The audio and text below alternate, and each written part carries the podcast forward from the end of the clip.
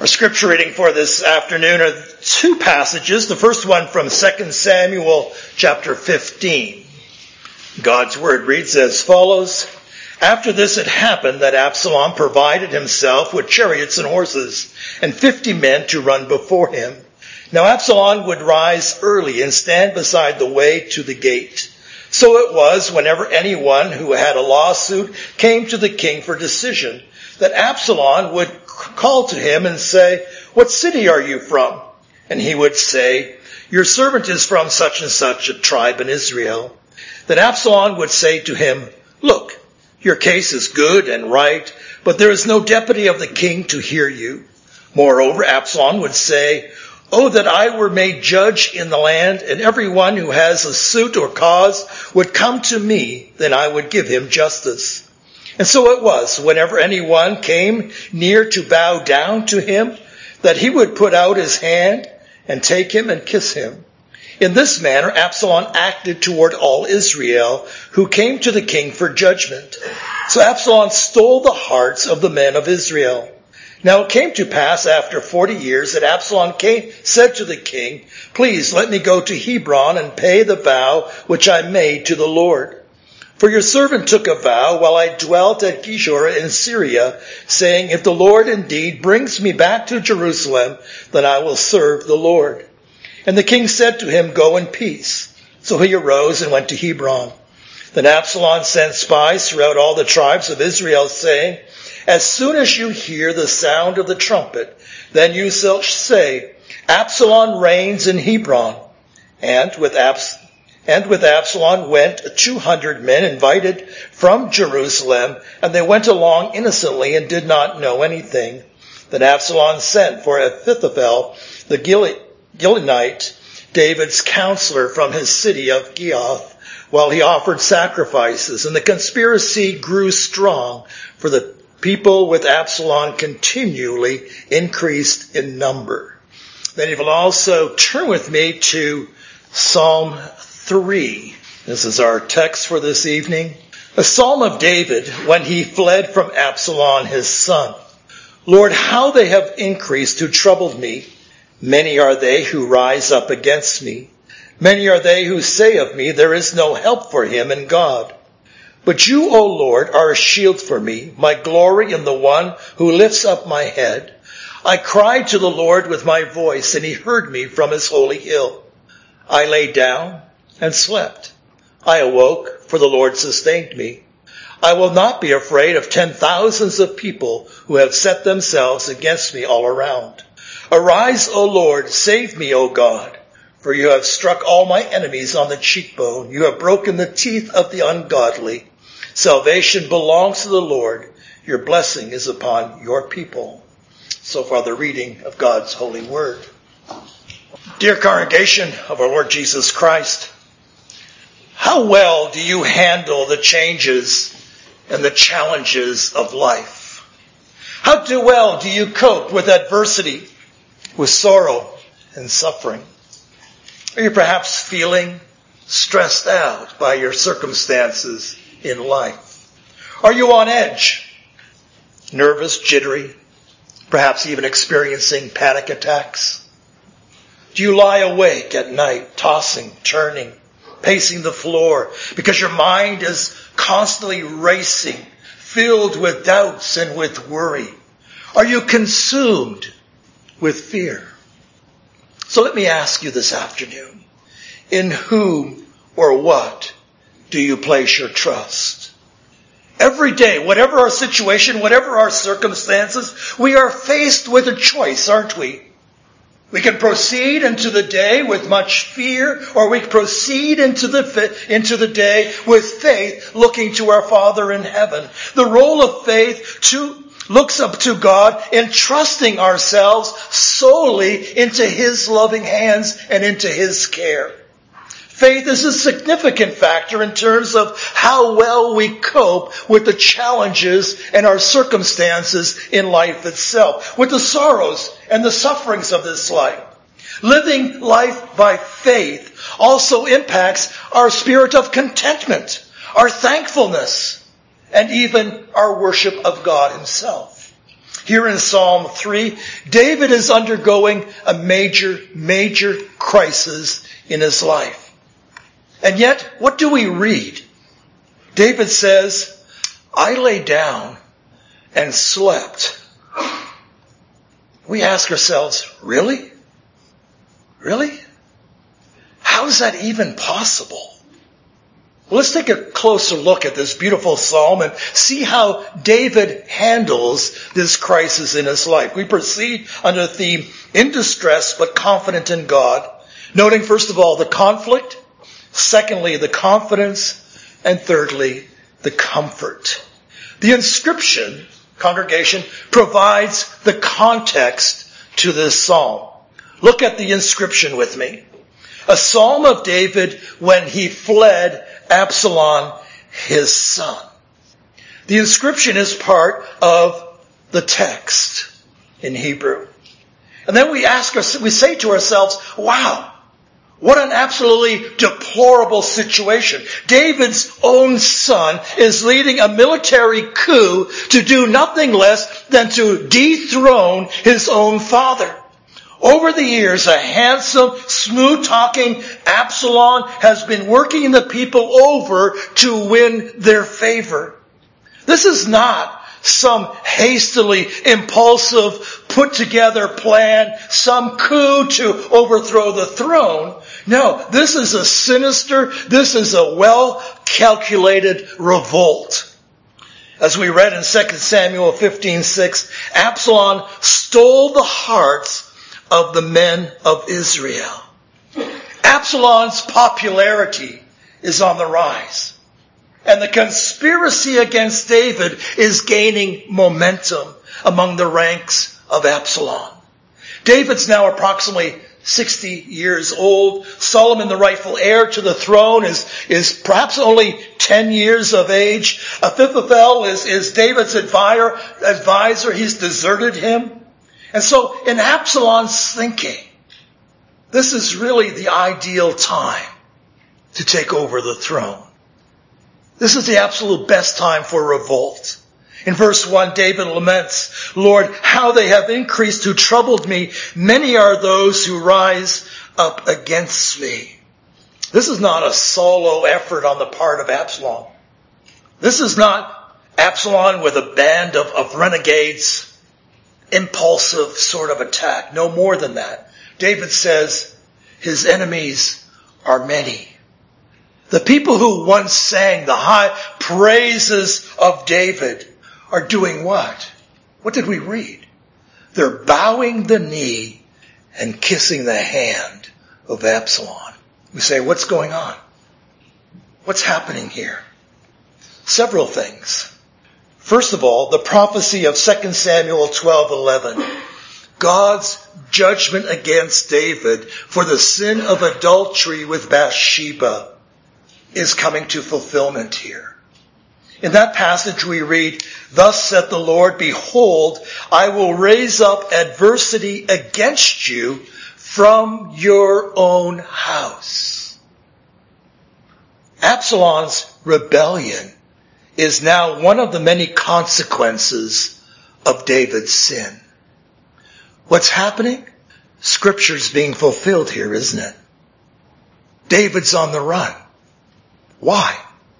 God tells us, I will raise up adversity against you from your own house. Secondly, the events portrayed here in David's life is a foreshadowing of a greater king than David himself. In 2 Samuel 15:30, we didn't read that passage, but it reads as follows. So David went up by the ascent of the Mount of Olives and wept as he went up. And he had his head covered and went barefoot. And all the people who were with them covered their heads and went up weeping as they went. We have a pretty pathetic picture here of a king, don't we? David, the king of Israel, is despised and he's rejected by his own people. He plots up the Mount of Olives, deeply grieved, and he's weeping.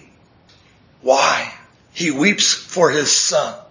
He weeps for Jerusalem. He weeps for the people of God who have rejected God's anointed king. Here on the Mount of Olives, David seeks refuge as, as he laments his deplorable situation with his son seeking to usurp the throne. Where does this take place? In the very place, on the very same mountain that another king of Israel would later lament the betrayal of his disciple Judas and lament being despised and rejected by his own people. Here too, on the very, very place, Jesus would weep. Weep for those of Jerusalem. He would weep not in self-pity, but that they rejected the Lord's anointed. We have a prophetic picture here, congregation, of Jesus, the greater king that would follow in David's footsteps to this very, very same mountain. Thirdly, we have to ask ourselves, what's going on here in light of redemptive history? When we take a look at the storyline of redemptive history, what is happening here? What's really at stake here? Well, what's at stake is what we read about this morning in Psalm 2. What we see going on here in chapter, in Psalm 3 is really a clash of the kingdoms. What we have here is the kingdom of God and that of the world on a collision course, don't we? Absalom seeks to usurp the kingship of David. Absalom seeks to usurp the throne belonging to David and the rightful heir is, is Solomon. So Absalom's revolt then is directed against a sovereign God and his anointed king. Actually, King Jesus, isn't it? God made a covenant, a covenant with David that the line of promise from which the Messiah would be born would come through the line of David and through his son Absalom, or Solomon rather. So we ask ourselves, what's happening here? Satan, beloved of the Lord, Satan is that fiery dragon seeking to devour the Christ child. Say how? Through Absalom. Here we have Satan on the prowl. Satan wants nothing more to dethrone David for what purpose? To ultimately dethrone the Christ. Satan wants the man of his choosing on the throne rather than Solomon. This is the antithesis of Genesis 3:15. This is the reality of Psalm 2, the clashing of the kingdoms. Satan is at war with God's anointed, with David and ultimately the Christ. Fourthly, there's another thing happening here. The enemy's taunting David. Look at verse 2. Many are they who say of me, there is no help from him in God. Not only are the enemies of David seeking to, great in number, seeking to overthrow the throne of David, but they're exceedingly confident, aren't they? They earnestly believe that, that God cannot rescue David in this situation. They're cocky, they're, they're arrogant, they're proud, they're, they're defiant. What's their claim? God can't save David. David's God is impotent, powerless to save. There's no stopping them. And here again, congregation, we have a foreshadowing, don't we?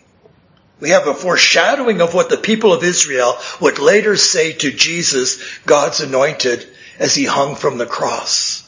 In Matthew 27, 42 to 43, we read, He saved others, himself he cannot save. If he is the king of Israel, let him now come down from the cross, and we will believe him. He trusted God, let him deliver him now, if he will have him. For he said, I am the son of God. Arrogant, defiant, mockingly, they urged Jesus. Go ahead. Call on your God. They taunt Jesus. claiming God is powerless to save him.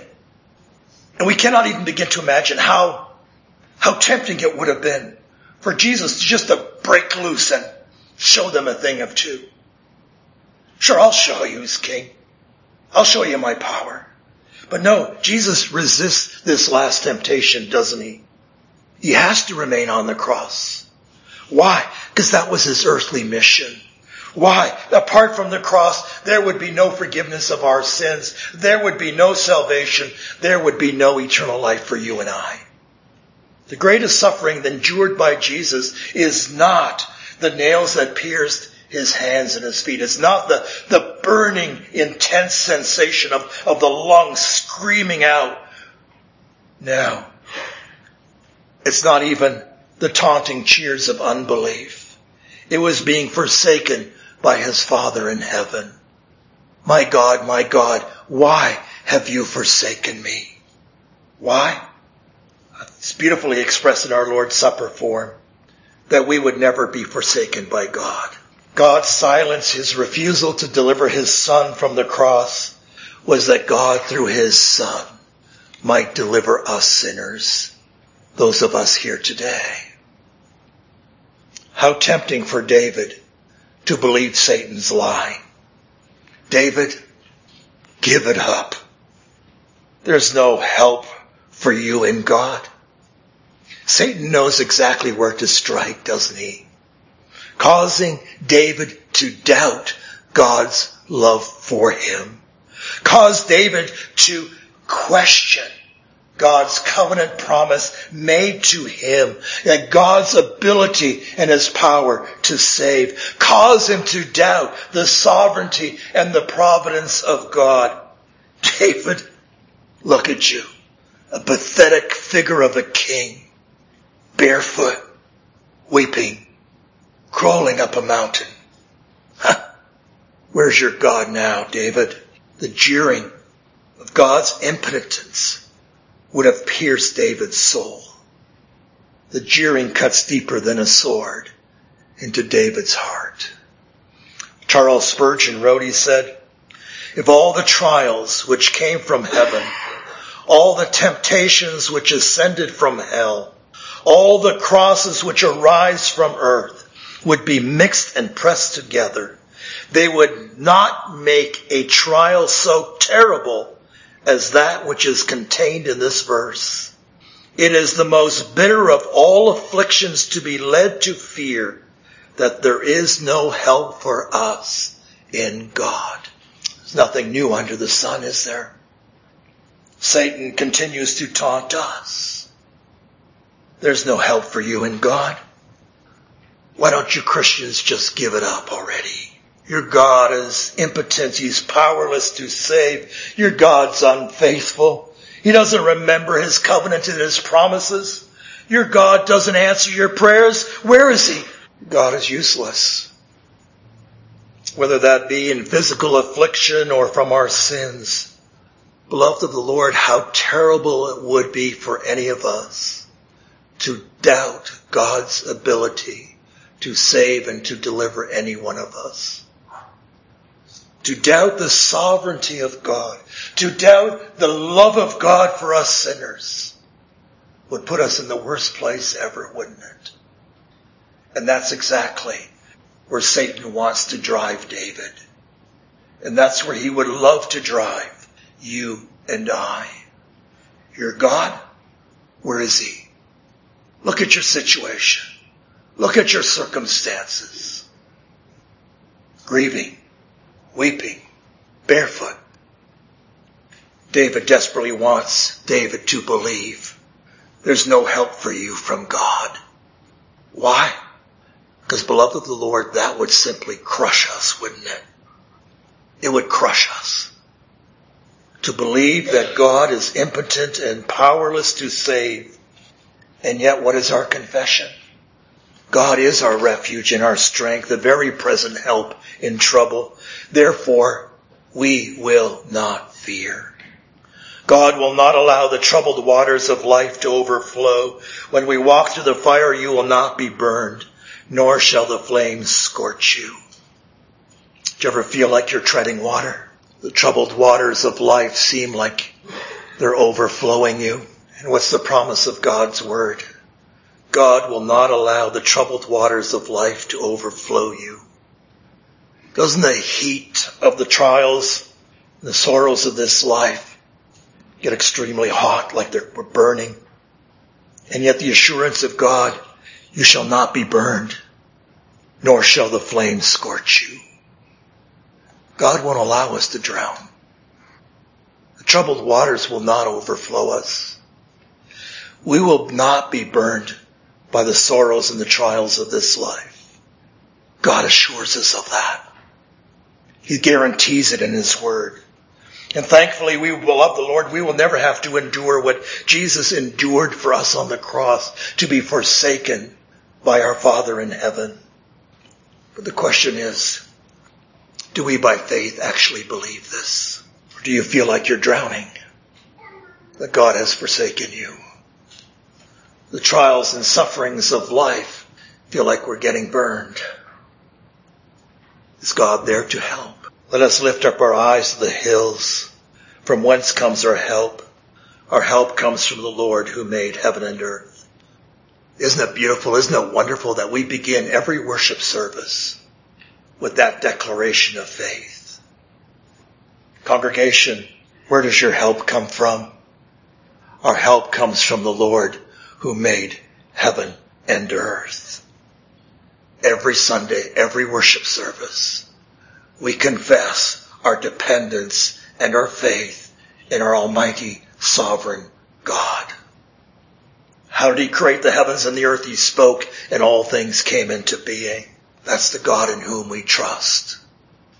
That's the God who will never forsake us. Psalm 27, the Lord is the strength of my life. Of whom shall I be afraid? And the answer is nothing and no one. Secondly, David's confidence in the Lord is expressed in verses three to four. Follow along with me. But you, O Lord, are a shield for me, my glory, and the one who lifts up my head. I cried to the Lord with my voice, and he heard me from his holy, holy hill.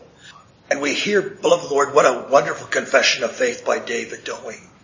David acknowledges that the Lord is the protector of his life. The Lord is the guardian of his soul. The Lord has promised that Solomon would be that rightful heir to the throne from which eventually would come the Messiah. God does not lie. God does not break his covenant promises. The crisis, yes, will come to a godly resolution as God promised and as God ordained it to be. David is completely confident David's response, beloved of the Lord, is not one of fear, but is one of faith. Picture him weeping, wailing, barefoot, head covered in disgrace and humility, walking up a mountain, the Mount of Olives. But notice, we don't hear David wallowing in self-pity, do we? We don't hear David, oh, poor me. His life and his kingship are not in his hands, but are in the hands of the Almighty Sovereign God, the Creator of the heavens and the earth. God will ward off those fiery darts of David's enemies. God will ward off those fiery darts of the devil who want to dethrone David, but in doing so would ultimately dethrone the Christ. God made a covenant with David. I will establish my kingdom with you. And David puts his trust in that covenant promise. David's future doesn't depend on, on David's ingenuity. It doesn't depend on self, the wisdom of, of, of mighty counselors and a mighty army. No, his future lies in the hands of a sovereign God. God who made promises, God who will fulfill what he has promised through David and through his son Solomon, leading to the Christ. And so it is to this Almighty, to this ever faithful God that now David prays. Here in this morning prayer, David prays confidently He prays believingly and he prays expectantly that God will hear him. In times of distress, congregation, what better time is there to take it to the Lord in prayer? We sang it for our pre-service song, didn't we? God is our rock, our salvation, our refuge, our strength, a very present help in trouble. God is the reason for David's confidence. Is that true for you and I? In whom or what do we put our confidence in times of a crisis, in times of uncertainty? Do we pour out our heart before the Lord? Do we pray confidently, believingly, expectantly? Do we really believe in the sovereignty and the providence of God? That all things are ordained by God? Do we believe God's covenant promises? I will be your God and you will be my people. Think about it. We, by grace, are his adopted children. God is our Father through Jesus Christ. Do you believe that? Do you live like you believe it? It's one thing to say, yes, I believe I'm a child of God. But do we pray with that earnestness? Do we live by faith, trusting and believing in the word and the promises of God? His greatness, His goodness, His love, His faithfulness. How great is our God in whom we put our trust. And if God's will, as beloved Lord, is not to relieve us of the burden or our situation or circumstances, then like the apostle Paul, what does God say to us? My grace is sufficient. I prayed recently for a lady in our congregation with Lyme's disease. I prayed, Lord, that if it wasn't there a cure for her relief, that she would be supplied with the sufficiency of her, of God's grace to uphold and to sustain her. She says, people always pray for healing. But what if healing is not the plan of God? Then what do I need? The sufficiency of God's grace to carry me and to sustain me for each and every day. Are we sure of that sufficiency of His grace? That we are being carried not in our own strength, but by a mighty sovereign God. Are we at peace when we pray that one petition, thy will be done? Thy will, not mine. As the catechism says, what does it mean? It means that we have to renounce our own will. That's not always that easy, is it? David's confidence came because he understood his God, who he is.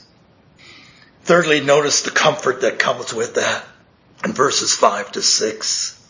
I lay down and slept. I awoke for the Lord sustained me. I will not be afraid of ten thousands of people who have set themselves against me all around. Absalom's working the crowds in Israel. He's rallying the troops. He's giving advice that the people want to hear. He's holding out his hand for them to kiss. David's military advisor has deserted him. A few faithful are hiding out with David, weeping. But David wasn't afraid. He didn't believe Satan's lie that God was powerless to save. Instead, by faith, he trusts in God, a God who's sovereign, a God who's all powerful, a God who is immutable, a God who is forever faithful. David lived by faith. And that faith rested in God alone. David finds himself in perfect peace. What did he do? He lay down and slept.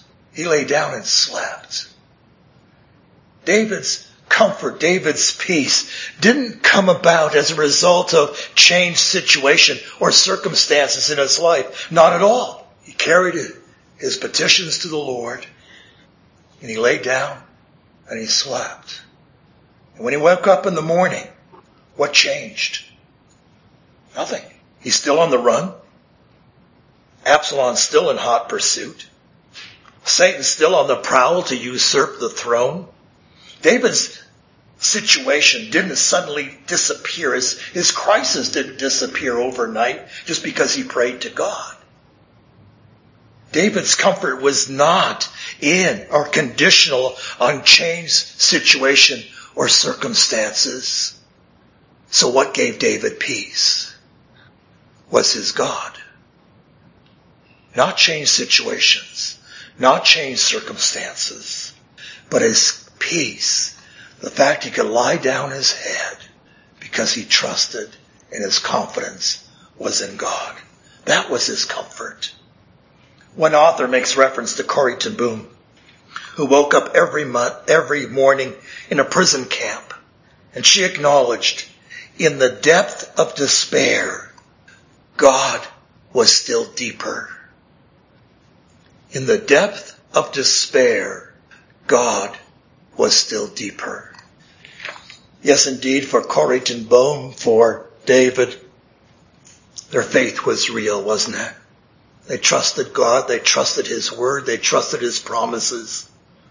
And they confessed in the depth of despair, God was still deeper. Wow. The deeper the pit, God was still deeper. Beloved, let me ask you, is that also true for us? In the depth of the pit, God was still deeper our comfort, the one who sustained us, the one who carries us. Isaiah 26, 3 says, You will keep him in perfect peace whose mind is stayed on you because he trusts in you. Love of the Lord, you have that peace. That peace that surpasses all understanding when we rely solely and look to our Heavenly Father. How much does he love you?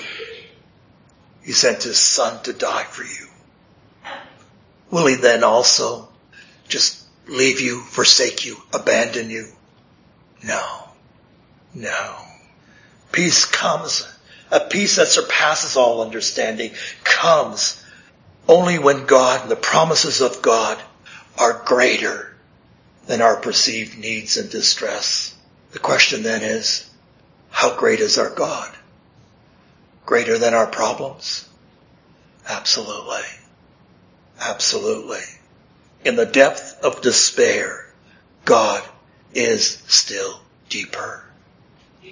And that's what David concludes in verses 7 to 8. Arise, O Lord, save me, O God, for you have struck all my enemies on the cheekbone. You have broken the teeth of the ungodly. Salvation belongs to the Lord. Your blessing is upon your people.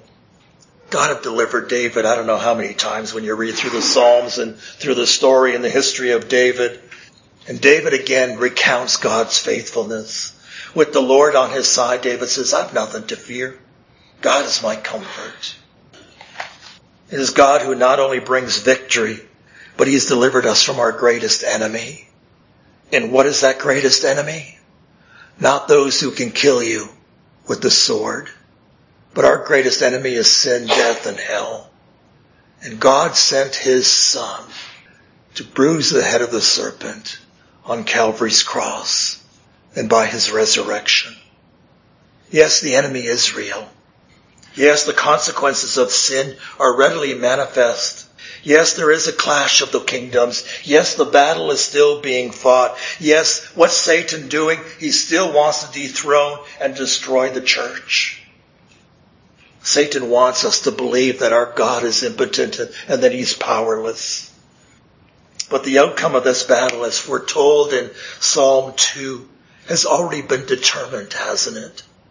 Salvation is in the Lord. Jesus is our sin bearer. There on the cross, Jesus stood condemned in our place. Through the shedding of His precious blood on the cross, our sins are cleansed, washed, we are accounted as righteous, not because we are good, but because of the righteousness of Christ imputed to us. Love of the Lord, Where is Jesus? He's seated at the right hand of God the Father, isn't he? He lives and he reigns and this Jesus is coming again and he will make all his enemies his footstool. In spite of Absalom's rebellion, it is God's anointed king, the Lord Jesus Christ, who ascended to the throne. The rightful heir, David's son, Absalom, the Messiah, is seated on the throne.